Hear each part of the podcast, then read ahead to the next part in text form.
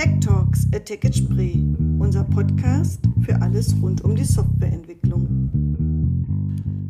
Ja, hallo. Wir haben heute das Thema Usability und zwar nicht Usability von coolen Web-Schnittstellen, sondern von Programmierschnittstellen. Wir kombinieren also Klassiker der Softwareergonomie mit eher Hardcore-Entwicklungsthemen. Wir, das sind zum einen ich, Thorsten Fink, äh, Geschäftsführer der Aquinet Spree und mein Kollege. Genau, ich bin äh, Emilio Kempkes, bin hier seit ein bisschen über einem Jahr als Entwickler. Ähm, ich würde sagen, vom allgemeinen Titel her wahrscheinlich eher Full-Stack-Entwickler, wenn man das so sagen kann, aber in letzter Zeit habe ich mich eigentlich am meisten mit Web-Oberflächen beschäftigt ähm, und habe ja auch äh, meine Bachelorarbeit geschrieben ähm, zu dem Thema, über das wir auch heute reden werden. Genau. Ich glaube, was man auf jeden Fall noch zuerst mal erklären muss, ähm, um diesen Podcast richtig einzuordnen, ist, dass wir bei 29 Grad Außentemperatur in einem kleinen aufgeheizten Konferenzraum direkt im Dachgeschoss sitzen und so vor uns hinschwitzen. Also mein, meine Gedanken laufen gerade sehr langsam. Kurz vor Feierabend, genau. ja. Aber ist vielleicht für einen Podcast gar nicht so schlecht, dann redet man langsam und deutlich. Genau. Also, ähm, ich hatte es ja schon ein bisschen, bisschen angedeutet. Wir kombinieren Usability, also Benutzbarkeit, mit Programmierschnittstellen. Und das ist so ein bisschen überraschend, weil ja Usability etwas ist, was man aus der Software-Ergonomie kennt. Ähm, ja, aber andererseits kann man sagen, so eine Programmierschnittstelle muss ja auch benutzt werden können. Genau, der Grundgedanke ist, im Grunde genommen kann man ja Benutzbarkeit prüfen oder verbessern für jedes System, mit dem der Mensch irgendwie interagiert. Ob das jetzt äh, eine grafische Benutzeroberfläche ist, äh, ob das, äh, ich weiß nicht, ein bestimmtes Küchengerät oder ähnliches ist. Also in, ich mhm. meine, wie, wie kompliziert ist es äh, für so äh, moderne Öfen mit LED-Anzeige äh, und so weiter und so fort, zum Teil die Uhr umzustellen oder so. Ich musste das mal für meine Mutter machen und habe aber da selber irgendwie zehn Minuten lang rumgewerkelt bis ich an das richtige Menü gekommen bin auf diesem kleinen äh, mhm. Ofen-LED-Bildschirm. Äh, der, der verlangt natürlich genauso gut benutzt werden zu können, ähm, wie eben äh, eine Schnittstelle. Naja, aber wenn man so eine grafische Benutzungsschnittstelle hat, dann gibt es ja ganz schön viele Erfahrungen. Also wie macht man die Kontraste, wie macht man so die Farben, mhm. welche Gestaltprinzipien benutzt man das, ähm, was ist das mentale Modell dahinter, also welche Fachlichkeiten bringt man wohin.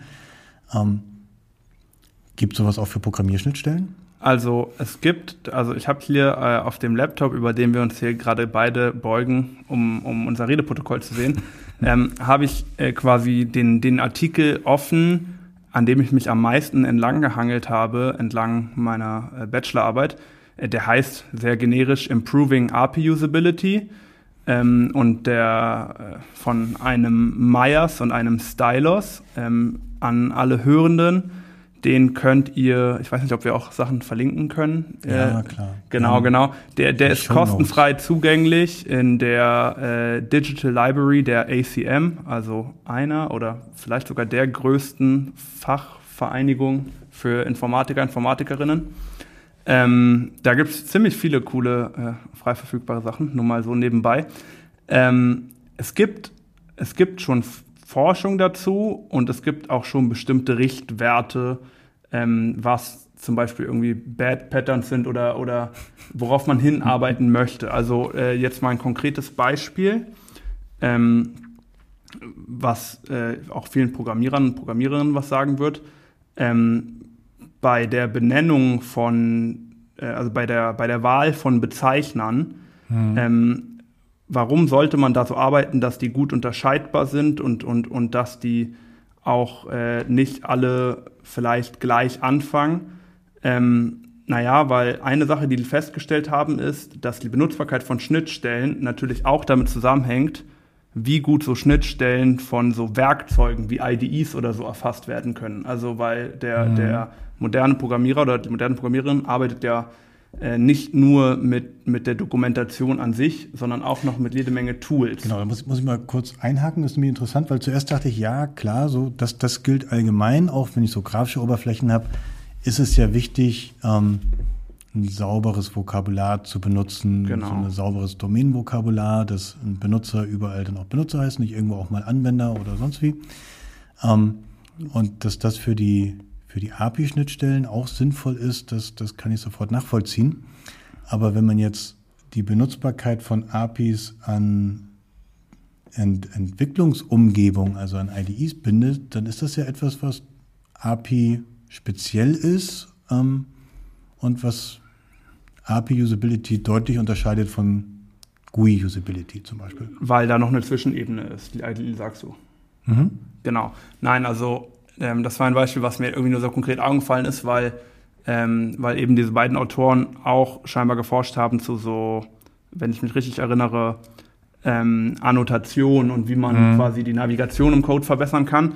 Aber es geht ja nicht nur um, um das Werkzeug, ähm, sondern zum Beispiel, es, es wirkt zwar irgendwie sehr simpel, aber dass äh, hinter den Bezeichnern auch eine, ein Stück weit Semantik schon steht. Also, ähm, dass man eine äh, bestimmte Klasse nicht irgendwie einfach nur Selector nennt, sondern äh, vielleicht auch, wo, was selected wird oder so. Ich, ich muss noch mal eine Sekunde in mich gehen und, und kurz überlegen, was es noch für, für konkrete quasi Bad Patterns gab. Ähm, Aber- hast du schon eins genannt und ich habe es im Rahmen der Hitze vergessen? Oder? Nee, ich habe Okay. nee, ich hab, ich hab mich quasi, es, es wäre cool, so ein, so ein richtiges Anti-Beispiel nennen zu können, damit jedem klar ist, ähm, wo, wo es ähm, wo es ein Problem gibt. Entschuldigung, da habe ich jetzt ähm, Naja, wenn man eine Methode Turn-on nennt und in Wirklichkeit schaltet sie das System aus. Das, glaube ich, wäre komplettes Gegenbeispiel für der Erwartungshorizont wird so gar nicht getroffen genau. von, der, von dem Namen her. Genau. Ähm, ah, ein, ein klassisches Beispiel. Eine API benutzt man ja vor allen Dingen nicht nur, also die benutzt man ja irgendwie auch interaktiv. Also man Mhm. schreibt ja eigentlich nicht was runter und schickt es dann so ab oder, oder äh, in Production oder so, sondern äh, es kann ja auch durchaus passieren, dass in der Entwicklung Fehler entstehen. Also eine API hat ja auch eine Implementierung dahinter. Ja. Ähm, das geht so ein bisschen Hand in Hand. Ähm, und oder oder die, die API kann ja auch spezifizieren von vornherein, wie Implementierungen, die sie erfüllen, bestimmte Fehlermeldungen, welche Fehlermeldungen zu erfüllen sind und zu senden sind. Ich würde sagen, eine API definiert ist. Das ist ja Bestandteil der Programmierschnittstelle, auch das Fehlerverhalten in einem definierten Art und Weise durchzuführen. Genau, aber vielleicht wird nur definiert, äh, dass ein Fehler gesendet werden muss und wie der Mhm. dann beschrieben, also wie auch immer. Aber jedenfalls, Hm. ähm, es gibt, also das ist auch ein Problem, über das wir gleich nochmal reden können. Ähm, Fehlermeldungen, die zum Beispiel auch irgendwo auf Dokumentation hinweisen Mhm. und so weiter und so fort. Also ähm, das ist auch ein, ein Benutzbarkeitsprinzip, was quasi von, von Experten generell für alle möglichen Systeme, die der Mensch benutzt, empfohlen wird. Wenn dein Auto stehen bleibt, soll die richtige Warnblinkleuchte und so weiter und so fort angehen und Ja, dann kannst ja, du ja. zur Mercedes-Werkstatt fahren und die schließen da ihr Computersystem an und lesen mit ihrer Software den Fehlercode aus. Oder wenn Und- ich einen Datensatz nicht speichern kann, möchte ich gerne sehen, welcher der Attribute, Genau. warum, wie fehlerhaft ist und am besten, was ich tun soll, um Genau. zu korrigieren. Also insofern ist das sehr, sehr ähnlich. Ja.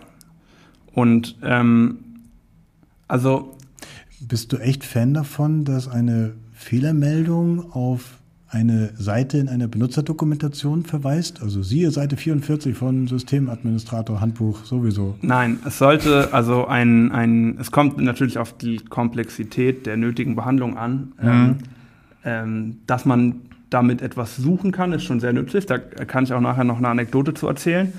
Ähm, also es, es macht schon Sinn, dass die Fehlermeldung vielleicht auf was Komplexeres verweist, aber sie sollte natürlich auch im ersten Moment schon aussagekräftig sein, sonst kann Mhm. man ja Sonst kann man ja, sonst wird man ja völlig aus dem Fluss geworfen. Also wenn man schon erfahren ist mit dem System, reicht einem vielleicht schon. Ich war gerade, ich, ich war gerade mehr in Gedanken bei der, der Wartbarkeit eines solchen Systems, weil du ja dann deinen Code immer Natürlich. anpassen musst, Ja. wenn du dieses Benutzer, das Systemadministrator das stimmt. Handbuch änderst. Das macht ja. Ja. macht natürlich keinen Spaß. Ansonsten stimme ich total zu. Also die besten Systeme, die ich mal gearbeitet hatte, waren die, wo die Fehlercodes dir gleichen Hinweis gegeben haben, was du tun musst, Ja. damit das ordentlich ist. Genau.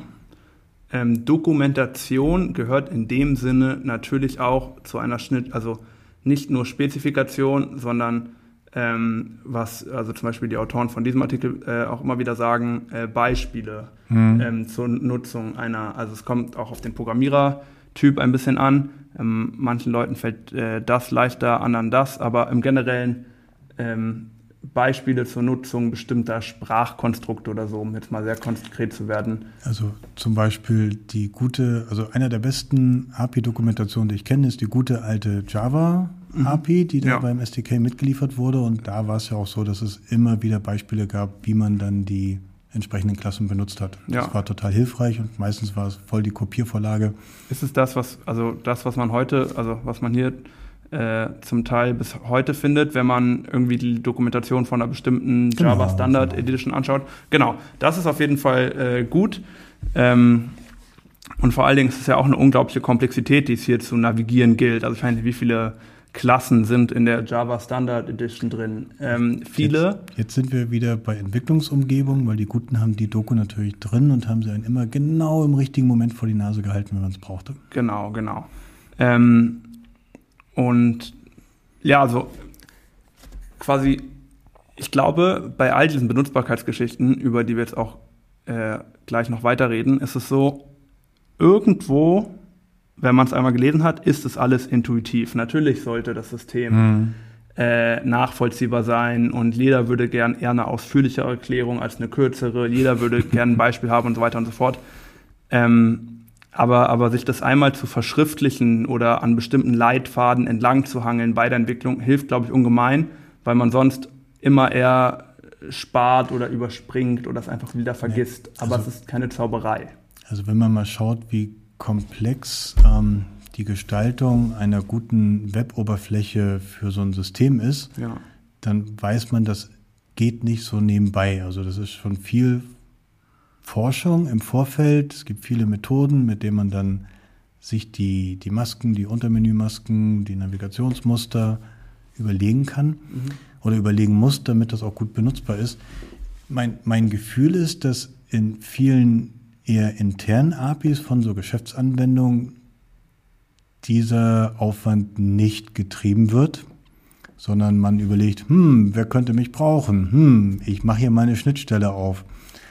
Und vier Monate später im Projekt stellt man fest, hm, die Schnittstelle ist nicht optimal, aber es gibt jetzt 10, 20, 30 Klienten, die hängen dran. Das kann ich nicht mehr ändern. Egal, ich brauche sowas ähnliches. Ich mache mal eine neue auf, aber obwohl man das viel besser hätte machen können. Ja, und es ist ja auch, also es ist wahrscheinlich eigentlich wirtschaftlich irrational, weil ein das saubere, also okay, es kommt immer auf, auf, den, auf die tatsächliche äh, Reichweite an, aber mhm. wir reden, wir haben jetzt gerade gesagt, vier Monate später, also schon ein bisschen, nicht eine Woche später.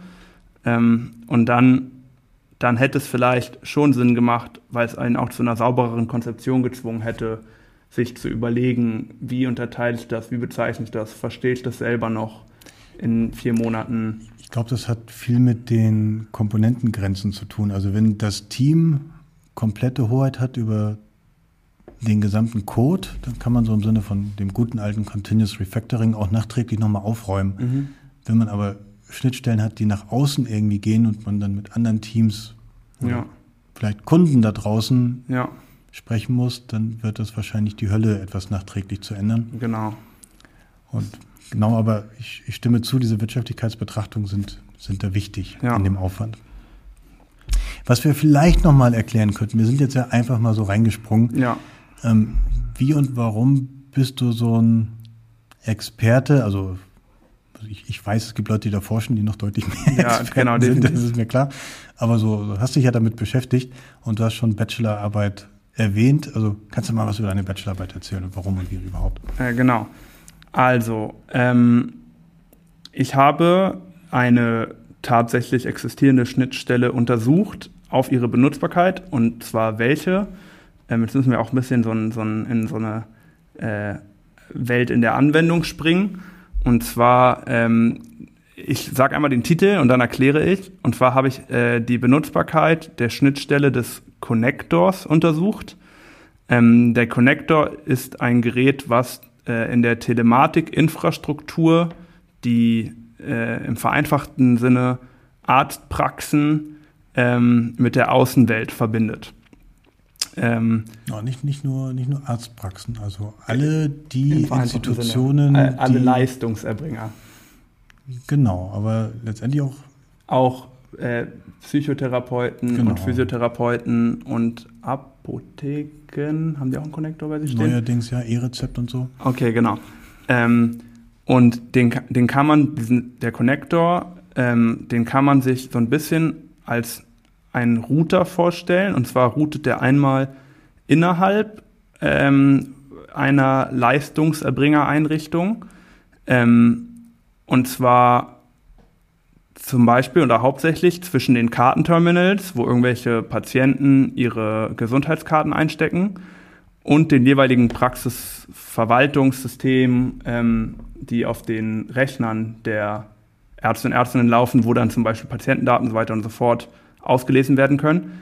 Ähm, und der ähm, erbringt dabei auch äh, einige der Sicherheitsfunktionen. Also ähm, die Verwaltungssysteme lesen nicht direkt aus den Kartenlesegeräten, äh, sondern die Kartenlesegeräte schicken ihre Daten immer erstmal an diesen Connector. Also dieser Connector spielt so ein bisschen eine zentrale Rolle und gleichzeitig verbindet der Connector auch ähm, über eine sichere Verbindung in die ähm, zentrale Telematikinfrastruktur.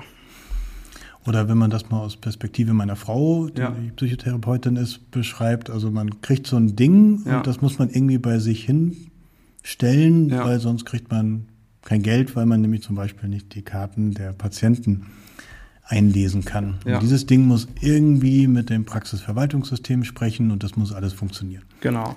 Und jetzt sind wir bei dem Thema Schnittstellen, ne? Genau. Genau, genau. Äh, ja, so eine ähnliche Beschreibung habe ich äh, vorgestern auch bekommen. Da war ich auch beim Arzt und da wurde ich tierisch über diesen, diesen Connector aufgeregt. Äh, die hatten sogar Connector as a Service. Kann ich danach nochmal erzählen. Äh, interessante mhm. Anekdote. Ähm, hat nicht funktioniert. Das ist äh, die kurze Aussage.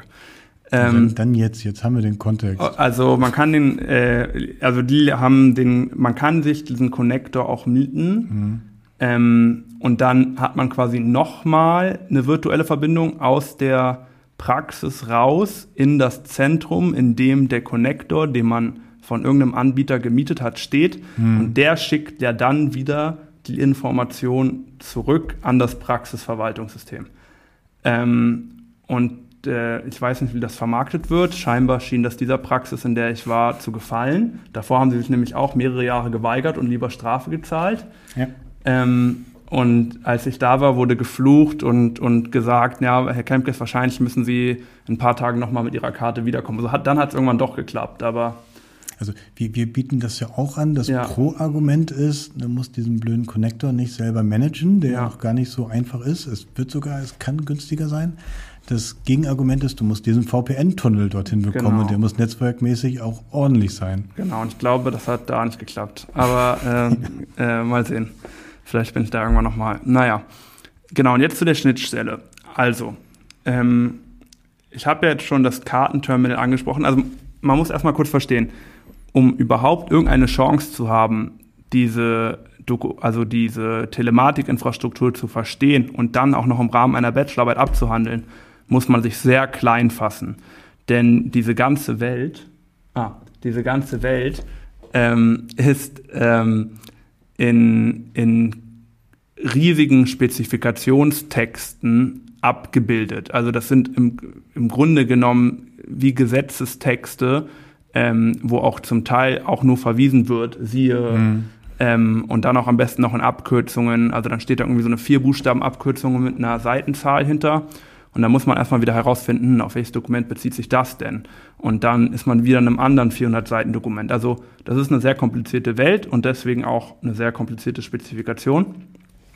Ähm, und ich habe mir quasi dann letztendlich den sehr konkreten Fall angeschaut, wie schwer ist es denn, ähm, mit dem Connector zu sprechen, also die Schnittstelle zu bedienen und bestimmte Informationen aus Karten zu lesen, hm die in Kartenterminals stecken, die an dem Connector angeschlossen sind. Also es ist quasi ein einfacher Anwendungsfall. Was quasi ein Praxisverwaltungssystem braucht, um die genau. Daten von der Karte abzugleichen mit den internen Patientendaten, die das genau. System speichert. Das mhm. kennt man ja aus der, aus der Praxis, ähm, wenn man da ich glaube, ein halbes Jahr oder so nicht mehr war und da wieder hinkommt oder zum ersten Mal dort ankommt, dann wird man ja heutzutage nicht mehr eigentlich nach der Adresse auf dem Papier oder so gefragt, ähm, sondern es wird nach der Karte gefragt und dort steht zum Beispiel die Straße und Hausnummer und so weiter und so fort drin und mhm. das sind die sogenannten versicherten Stammdaten.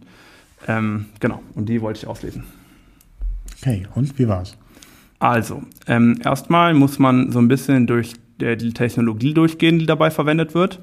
Also ähm, diese versicherten Stammdaten, die schickt der Connector in, in so einer Objekt, in so einem objektartigen Format an ein und das nennt sich SOAP, ähm, Simple Object Oriented, ich weiß es nicht mehr, also Access Protokoll. Früher hieß es mal Simple Object Access Protokoll, dann gab es eine neue Version. 1.1, genau, dann genau. hieß es anders, glaube ich. Und ab, ich weiß nicht mehr genau, ab welcher Version, ab irgendeiner Version hieß SOAP einfach nur noch SOAP. Genau, da hat es keine Bedeutung mehr. Genau. Soap. Aber ach so, genau.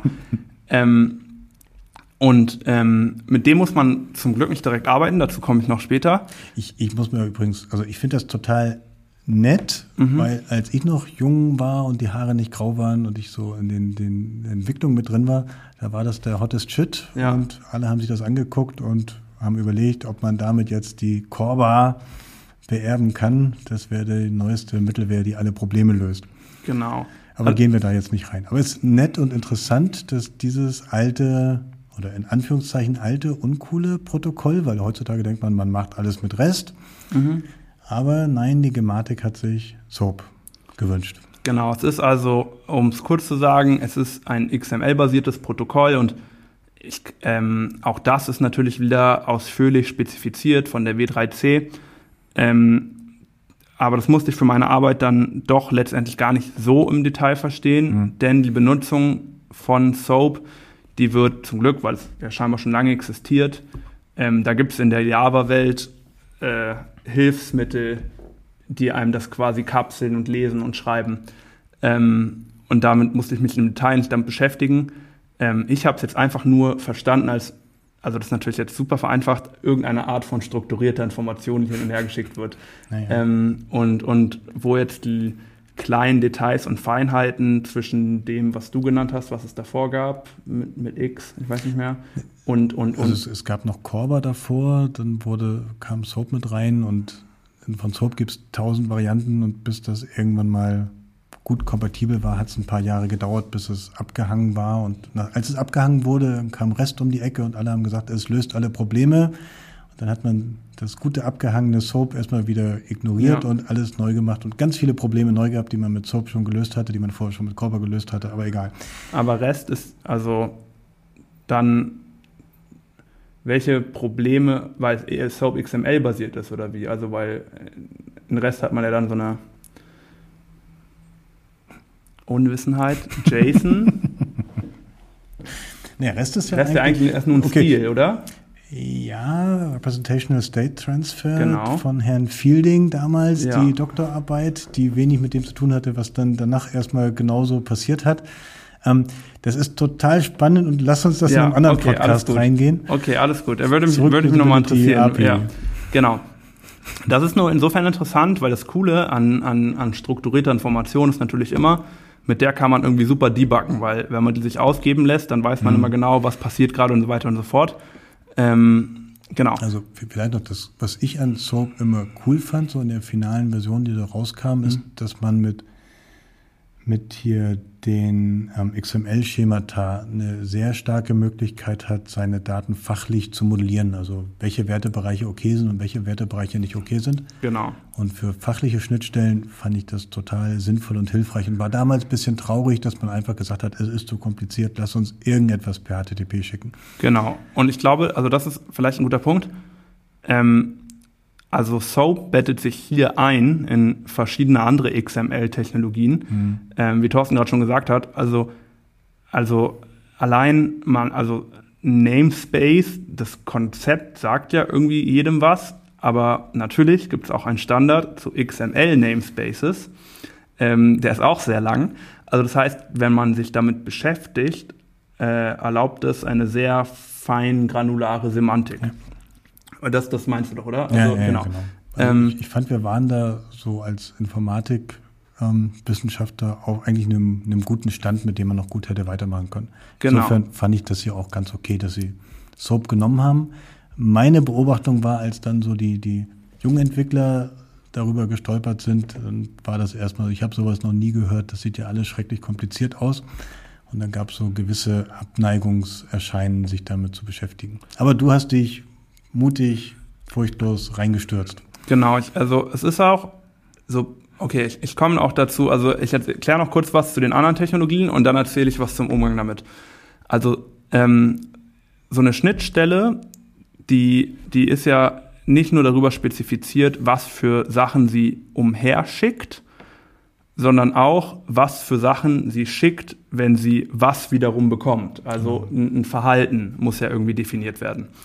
Und dafür reicht ja nicht nur SOAP als Angabe von dem, was wird geschickt, ja. Ähm, sondern da springen wir zur nächsten Technologie und das ist WSDL, Web Service Descri Description Language. Das ist auch eine XML-Technologie. Ähm, du runzelst die Stirn. Ich runzel die Stirn, weil ich mit Wistel jetzt nicht das Verhalten, also das, das quasi transaktionale Verhalten ähm, identifiziert hätte, weil die eigentlich auch nur sagt, hier gibt es meine Ports und die, da, also da kannst du halt die Nachricht hinschicken von dem Typ, dann kriegst du den Typ zurück. Aber die sagt ja nicht sowas wie, bevor du etwas hier hinschicken kannst, musst du vorher was anderes gemacht haben. Okay, es ist, okay, so, so meinst du es. Ja, da habe ich es vielleicht zu groß formuliert. Ich glaube, du hast recht. Ähm, mhm. Aber na, sie sagt immerhin schon, okay, aber sie gibt, sie gibt zum, okay, sie sagt schon aus, wenn du mich dort ansprichst, schicke ich das zurück. Ja, das also ja. da ist schon eine kleine Konditionalität drin. Natürlich ist da keine Interaktion. Genau, aber, aber das ist ja klassische Schnittstelle. Input-Output-Typen werden definiert darüber. Genau, genau. Das, was du halt bei Bistel noch hast, sind die ähm, ähm, hier Protokolle, die Transportprotokolle, die du damit angeben kannst. Genau, also WSDL ist im Grunde genommen so eine, so eine, so ein so ein Adressbuch wäre zu klein, aber es ist, also es ist mehr ein als ein Adressbuch. Es ist eine Spezifikation von, von verschiedenen äh, Web-Services. Ähm, da musste ich auch gleich grinsen, weil ähm, früher gab es noch UDDI. Mhm. Das waren so die gelben Seiten zu den mhm. Zeiten von Soap mit Universal äh, Discovery and Description, E-Interface, keine Ahnung. Ja. Ähm, das hätte ich mir als Adressbuch gesehen. Genau. WSDL ist eine Spezifikation von einem Webservice und da wird mhm. Angegeben von hier erreichst du mich zu ich schicke dir die und die Art von äh, Objekt, die und die Art von Fehler, genau. Ähm, und ja, und ähm, die kann man eigentlich auch ganz gut lesen, wenn man ähm, quasi die, also weil es ist auch wieder eine XML-basierte Technologie und äh, irgendwie sind die ähm, Bezeichner für die Elemente auch eigentlich recht eindeutig. Das heißt, ähm, und die werden auch veröffentlicht von der Gematik. Jetzt muss man noch kurz sagen, was ist die Gematik? Das haben wir noch nicht gemacht. Ähm, die Gematik ist im Grunde genommen die mehr oder weniger staatliche GmbH, ähm, die verantwortlich dafür ist, diese ganze Digitalisierung in Deutschland voranzutreiben und auch all diese Spezifikationen produziert. Genau. Ich, ich hake mal ein bisschen ein, um, um mal Flughöhe genau. zu, zu justieren. Also wir wissen, es gibt da jetzt so einen Connector, der wurde den Praxen irgendwie aufs Auge gedrückt, weil wenn sie den nicht nutzen, müssen sie Strafzahlung machen. Dadurch ja. kommen sie in die sichere medizinische Datenaustauschwelt rein. Genau. Ähm, die Gematik, die das spezifiziert, hat sich für den alten, abgehangenen und durchaus guten Standard SOAP entschieden. Mhm. Ähm, wie hast du jetzt geguckt, ob das Zeug benutzbar ist oder nicht? Genau, ich habe mir, hab mir dann, als ich verstanden habe, was diese WSDLs sind, diese WSDL-Dateien runtergeladen ähm, und habe angefangen, gegen die zu entwickeln. So, mit dem Ziel, das, das sollte man vorab kurz erwähnen, die dann natürlich auch anzusprechen. Und jetzt habe ich keinen Connector bei mir zu Hause also stehen. Also du, du hast dich selber mal als Testsubjekt genommen und mal einfach für dich getestet, wie schwierig ist das für mich? Genau, wie schwierig ist es für mich, aus einer Karte zum Beispiel die Adresse mhm. oder den Namen auszulesen. Jetzt habe ich ähm, zwar selber eine Gesundheitskarte, aber ich habe keinen Connector.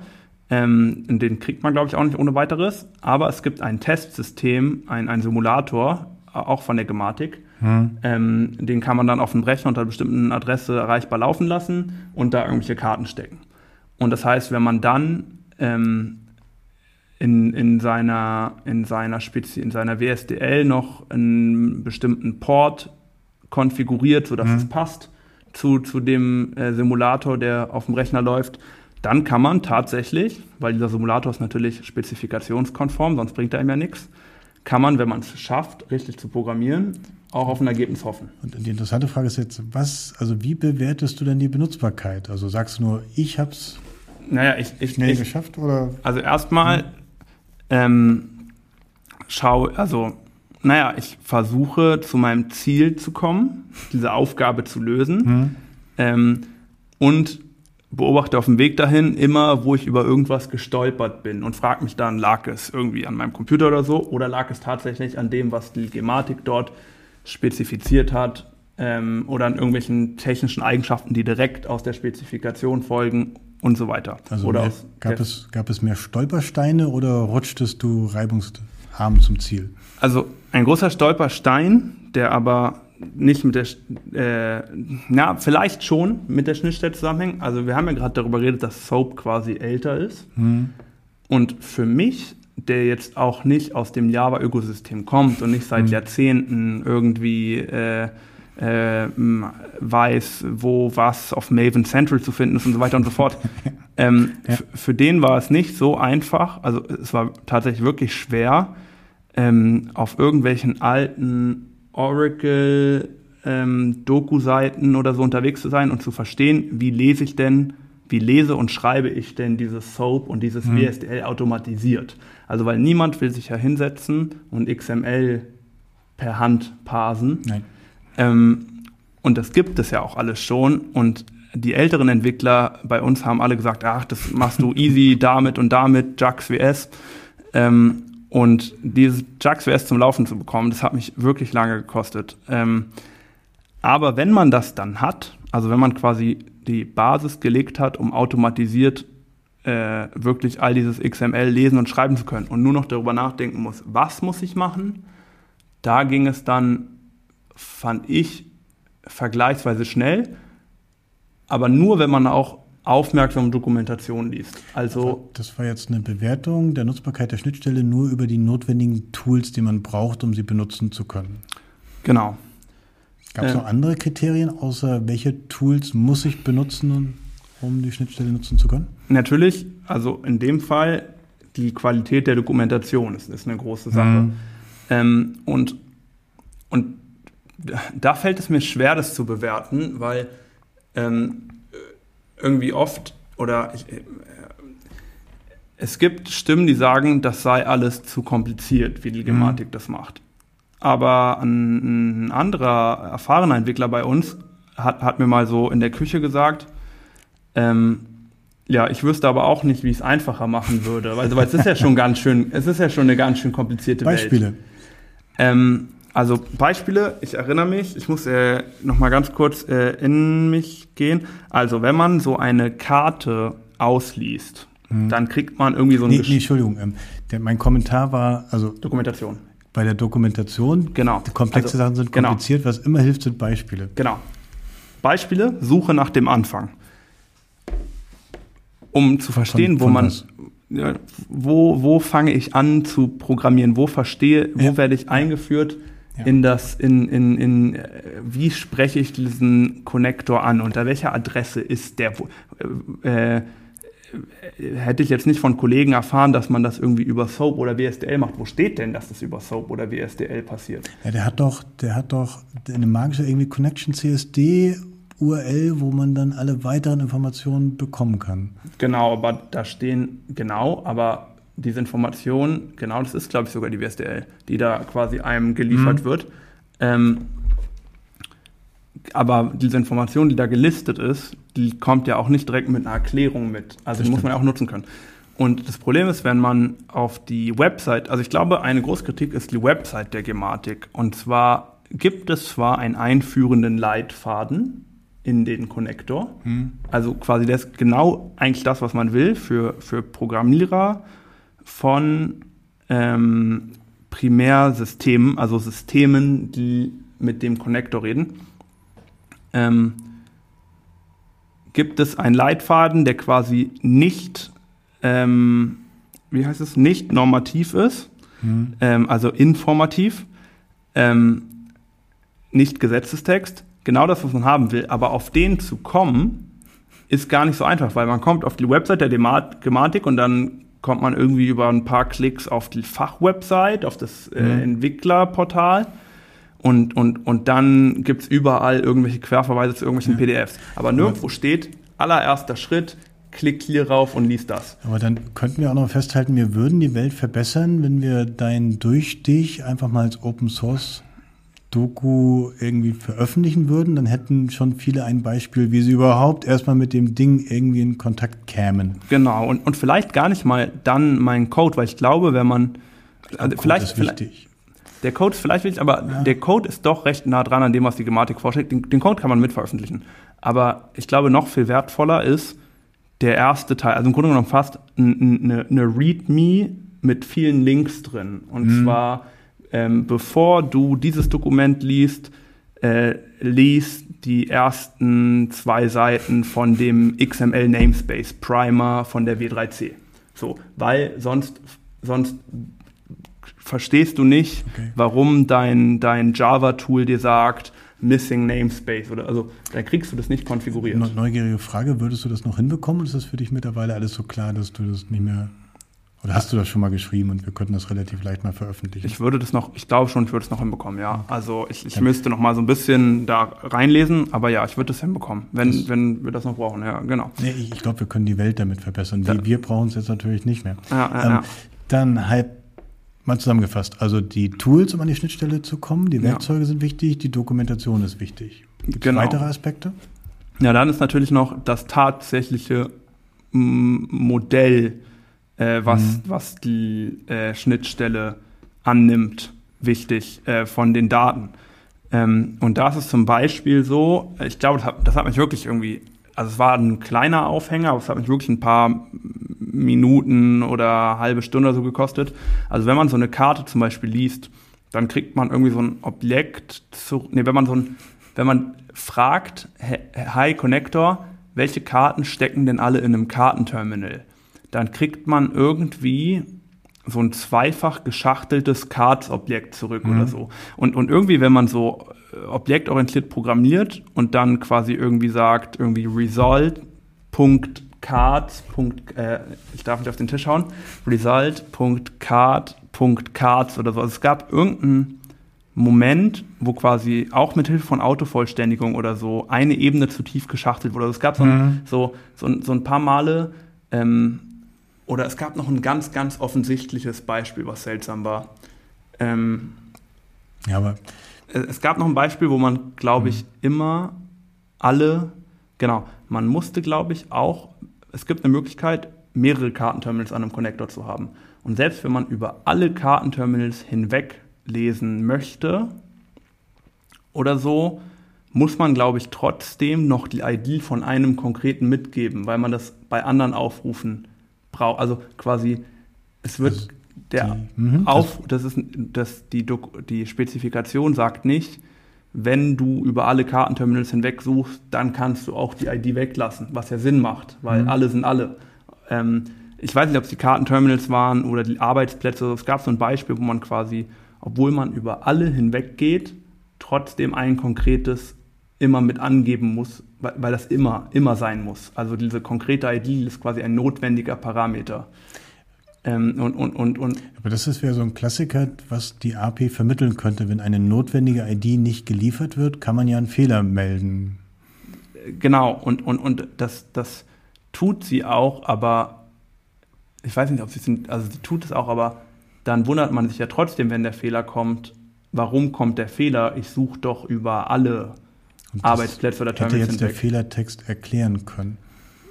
Genau, und ich weiß nicht, ob er das tut, ich glaube nicht. Und ich es, glaube, das hat genau, mich es, auch verwirrt. Es könnte Ihnen ja sinnvoll erscheinen, dass man das nicht angeben müsste, weil Sie glauben, es wäre so und so. Ja. Aber denken Sie daran. Genau. Aber es gibt, glaube ich, auch eigentlich keine technische Notwendigkeit, weil der Connector weiß ja, welche Kartenterminals oder Arbeitsplätze mhm. er alle registriert hat. Also äh, quasi, man kann noch besser werden. Es ist, ein, es ist eine Sache, die die Benutzbarkeit schwerer macht, sagen wir so. Das, was wir natürlich jetzt auch nicht getan haben und vielleicht mal tun sollten, wäre das mal der Gematik rückmelden. Mhm. wenn ihr sich noch traut, da nochmal an die API ranzugehen. Okay, das heißt, wir haben Werkzeug, wir haben Doku, wir haben Verhalten im Fehlerfall als Beispiel. Mhm. Was ich glaube ich auch wichtig finde in dem Beispiel Kartenlesen ist ja genau dieser Prozess drumherum. Ne? Mach erst das, dann kriegst du da ein Objekt zurück, an dem Objekt kannst du dann dieses und jenes ja. machen. Das ist ja auch etwas, was mit einer richtig guten API, die so einen algebraischen Ansatz hast, dann kannst du gar nicht dagegen gehen, weil du die Schnittstellen eh nur kriegst, wenn du vorher das andere gemacht hast. Ja. Ich würde tippen, dass das hier nicht der Fall ist und du gegen alle Schnittstellen gehen kannst und es nur funktioniert, wenn du die richtigen Schritte vorher gemacht hast. Genau, es ist auch nicht irgendwie äh, so, dass es dann irgendwelche bestimmten Typen gibt, die, ja, die genau. natürlich sagen, was eine Aufgabe ist. Ähm, sondern es ist, oder ist es, also ich glaube, es gab schon viele Typen, ich erinnere mich nicht mehr, also es, aber es stimmt, also es ist nicht so, dass man bestimmte Schnittstellen gar nicht erst benutzen kann und direkt einen Fehler zurückgeben oder so. Also es gibt da keinen Zustand oder sowas, glaube ich. Ähm, man kann das tatsächlich typorientiert basteln. Also wenn man so eine algebraische Schnittstellen hat, dann kriegt man immer nur das in die Hand, was aktuell gerade auch sinnvoll und konsistent und plausibel ist. Genau, ich, ich, ich, da müsste ich tatsächlich nochmal in den, in den Code schauen, den ich jetzt hier gerade offen habe. Ähm, aber ähm, also die Typen helfen schon, das weiß ich auch noch. Hm. Da, dazu komme ich auch gleich noch. ähm, äh, wenn wir über die Benutzbarkeitstests reden. Hm. Ähm, das habe ich nämlich auch noch benutzt, um die Benutzbarkeit zu untersuchen. Ähm, es ist aber schon so, dass man natürlich auch länger in der Dokumentation erstmal suchen muss, um, um zu verstehen, wozu man in so einem mehrgliedrigen Prozess hm. ähm, welche Sachen braucht. Also zum Beispiel, wenn man zu einer, wenn man eine Karte äh, sperren möchte oder sowas oder freischalten, mhm. dann braucht man ja den Identifier der Karte. Das heißt, man muss eigentlich erstmal einen anderen Aufruf davor machen und so weiter und so fort. Das wird schon gut beschrieben in der Dokumentation, aber selbst diese kurze, informative Dokumentation mhm. ist über 100 Seiten lang. Mhm. Äh, ähm, und ähm, da muss man quasi, oder, oder, also auf jeden Fall ein hoher zweistelliger Wert, ich glaube über 100 Seiten. Ähm, glaube, dann haben wir so das Wichtigste für eine API durch und du hast auch nochmal, weil das warst ja nur du, ne? Also genau. als, als Testsubjekt bist du vielleicht nicht komplett repräsentativ und dann ja. ist es ja auch mal sinnvoll, mal Untersuchungen zu machen, um die Benutzbarkeit allgemein bewerten zu können mit, mit anderen Testsubjekten. Genau, und, und das ist tatsächlich auch, das war für mich auch mit der coolste Teil, weil ähm, es doch, also was ist ein Benutzbarkeitstest? Ein Benutzbarkeitstest ist die, die, man, die Beobachtung von anderen Menschen dabei, wie sie bestimmte Aufgaben lösen, die man sich vorher ausdenkt, am System, was man untersucht. Mhm. Und, Usability-Test. Genau, und dabei beobachtete man eben Schwierigkeiten oder vielleicht auch gute Sachen. Ähm, und das ist wirklich super, super, super, super wertvoll und nützlich. Ähm, und es ist unfassbar, wie man, wie viel man dabei beobachten kann, selbst bei nur drei oder vier äh, Menschen, die man, die man beobachtet. Mhm. Ähm, und es ist aber echt gar nicht so einfach vorzubereiten und durchzuführen. Also, weil ich habe im Grunde genommen genau das, was ich selber gemacht habe, in ein bisschen vereinfachter Form und an einem schon vorbereiteten Laptop mit schon vorbereiteter Java-Umgebung und so weiter und so fort als Aufgaben weitergegeben ähm, an, an vier verschiedene Menschen. Ähm, eigentlich auch alles Leute mit, mit so Programmier-Background. Ähm, und denen dann die Aufgabe gegeben, bestimmten Code, den ich schon vorbereitet habe, um die entscheidende Logik auszufüllen. Also ich habe den jetzt nicht als Aufgabe gestellt, findet mhm. in der WSDL heraus, welcher Port oder so gebraucht mhm. wird, weil das kriegt man einfach nicht in zwei Stunden beobachtet. Also wenn jemand anderthalb Stunden braucht, um es konfiguriert zu bekommen, dann hat man nicht keine Aussage getroffen über, mhm. die, über die fachlich passende Genau, was ja auch so klassisch ist für die Usability-Tests bei Webanwendungen. Man gibt ihnen eine Anwendung, die sie relativ schnell machen können, mit denen sie dann halt auch arbeiten können. Genau, und genau. Im Kontext, in dem sie dann auch gleich wirken können. Genau, und, und, und, und es ist auch bei so, einem, bei so einem Benutzbarkeitstest will man natürlich eigentlich auch wirklich nur stiller Beobachter sein. Also weil jede Hilfe ja mhm. irgendwie ähm, das Ergebnis verzerrt. Und ähm, sowas vorzubereiten, vor allen Dingen für schon so ein komplizierteres System, ist echt gar nicht so einfach. Und, ähm, und sich dazu zu zwingen, nicht zu helfen, ist auch gar nicht so einfach. Ja. Ähm, und dann macht es aber wirklich Spaß, also da muss man, da darf man es auch nicht anmerken lassen, aber wirklich Spaß zu sehen, welche Schwierigkeiten alle zugleich haben, also die vielleicht sogar schon vorher absehbar waren. Es ist auch sehr interessant zu sehen, welche Schwierigkeiten irgendwie nur vereinzelt auftreten, aber auch also vollkommen valide auftreten, mhm. aber aber oder oder auch welche Sachen quasi doch besonders einfach fallen, wenn man die richtigen Werkzeuge benutzt. Mhm. Also was ich zum Beispiel beobachtet habe, ist, dass ich benutze diese IDE, glaube ich, eigentlich nur so ein bisschen als erweiterter Texteditor. Also ich bin da kein Power-User. Mhm. Aber es gab zum Beispiel Leute, die, die irgendwie sich direkt äh, an den Debugger gesetzt haben und so weiter und so fort und quasi okay. nur anhand der Typen und Objektstrukturen, die da automatisch generiert wurden aus den WSDLs, sich mehr oder weniger selber zusammengereimt haben, was man gebraucht hat. Mhm. Ähm, das ist ab und zu problematisch, weil man in der Dokumentation dann irgendwie mit Steuerung F nicht immer direkt weiterkommt, wenn man schon in so einem sehr technischen Jargon unterwegs ist. Ähm, und äh, genau, also so ein bisschen die Ergebnisse waren, dass die, dass, also mein Gefühl für diesen sehr einfachen Ausschnitt ist, dass die Schnittstelle schon okay ist. Also die ist mhm. schon gut benutzbar. Ähm, und die, die Teilnehmer haben eigentlich auch fast alle, fast alle, fast alle Aufgaben fertig bekommen, die ich ihnen Schön. gestellt habe. Ähm, was sich auch gezeigt hat, ist definitiv Dokumentation lesen hilft. Mhm. Ähm, und, und es gab nämlich auch ein paar Fehlermeldungen, wenn man nach denen gesucht hat, das fand ich ganz cool, dann waren die im Anhang von diesem Gematik-Dokument. Mhm und das meinte ich vorher mit, es zeigt auf die richtige Stelle in der Dokumentation. Weil in diesen zwei Stunden oder so, die wir, glaube ich, gebraucht, oder anderthalb, ich weiß nicht mehr genau wie lange, aber es waren auf jeden Fall nicht super lange Zeit, liest man ja auch nicht 100, 160 mhm. Seiten. Aber dann zumindest auf das richtige Kapitel gewiesen zu werden, was man braucht. Das äh, war in der Fehlermeldung drin? Also in der Fehlermeldung stand dann sowas wie, ich, ich weiß nicht mehr, aber da, da stand irgendwie, mh, hm, Connector nicht freigeschaltet mhm. auf oder irgendwie sowas. Und wenn man diesen Satz gesucht hat, dann hat ah, okay. man den so gefunden. Okay. Ich habe den, ich habe, also damit dieser Test überhaupt funktioniert hat, habe ich auch eine kurze fachliche Einführung davor gegeben. Mhm. Also es ist jetzt nicht so was, wie, was, was okay stell die Uhrzeit am Ofen ein. Da, da könnte man, da sollte man wahrscheinlich für den Benutzbarkeitstest sogar Leute komplett ohne Anleitung reingehen lassen. Ähm, aber dafür ist es, glaube ich, nur so möglich. Mhm.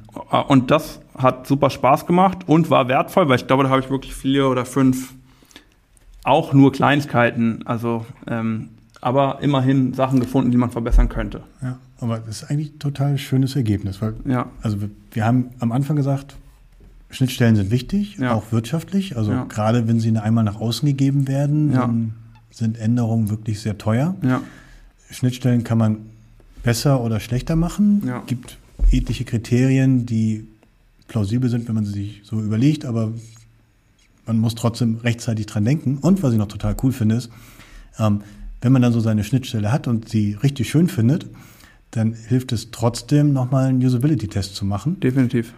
Und damit sind wir auch wiederum auf einmal ganz schön ähnlich zu dem, was unsere UX-KollegInnen im UX-Bereich machen, wenn sie Web-Oberflächen machen. Ja. Das ist ein großer Kreis. Das ist schön das Buch, was ich am, also ich habe so richtig in größeren Büchern habe ich nur zum Teil gelesen und das Buch, was ich aber so am meisten kapitelweise tatsächlich angeschaut habe, ist auch ein, ein Buch über im größeren Sinne Benutzbarkeit hm. von einem Herrn Nielsen, den scheinbar jeder kennt in der hm. äh, UX-Welt. Ähm, und ähm, der ist auch der Autor von den zehn Heuristiken, äh, Usability-Heuristiken von Nielsen, die irgendwie überall raufgeworfen werden. Mhm. Ähm, genau, und da ging es auch gar nicht speziell um, um äh, Programmierschnittstellen. Also da ging's, da gab es schon Fokus auf Computersysteme, aber theoretisch, also ich finde den Ofen oder äh, den Ofen ein gutes Beispiel. Vielleicht sogar den, den Rasenmäher oder so. Also weil alles muss irgendwie benutzt werden. Natürlich haben Computersysteme eine Komplexität, ja, aber. Ja, ja. Also jetzt, aber letztendlich geht es Designentwurf. Wir müssen aufpassen, dass wir jetzt nicht bei Bauhaus landen. Genau, ja. Äh, genau, ja. okay, wunderbar. Ich fand es total Spannend, interessant. Danke dir. Dankeschön. Und auch noch ein großes Dankeschön an Anna, die hier ganz schweigsam im Hintergrund sitzt und hier die gesamte Aufnahme im Hintergrund organisiert hat. Dankeschön. Vielen Dank.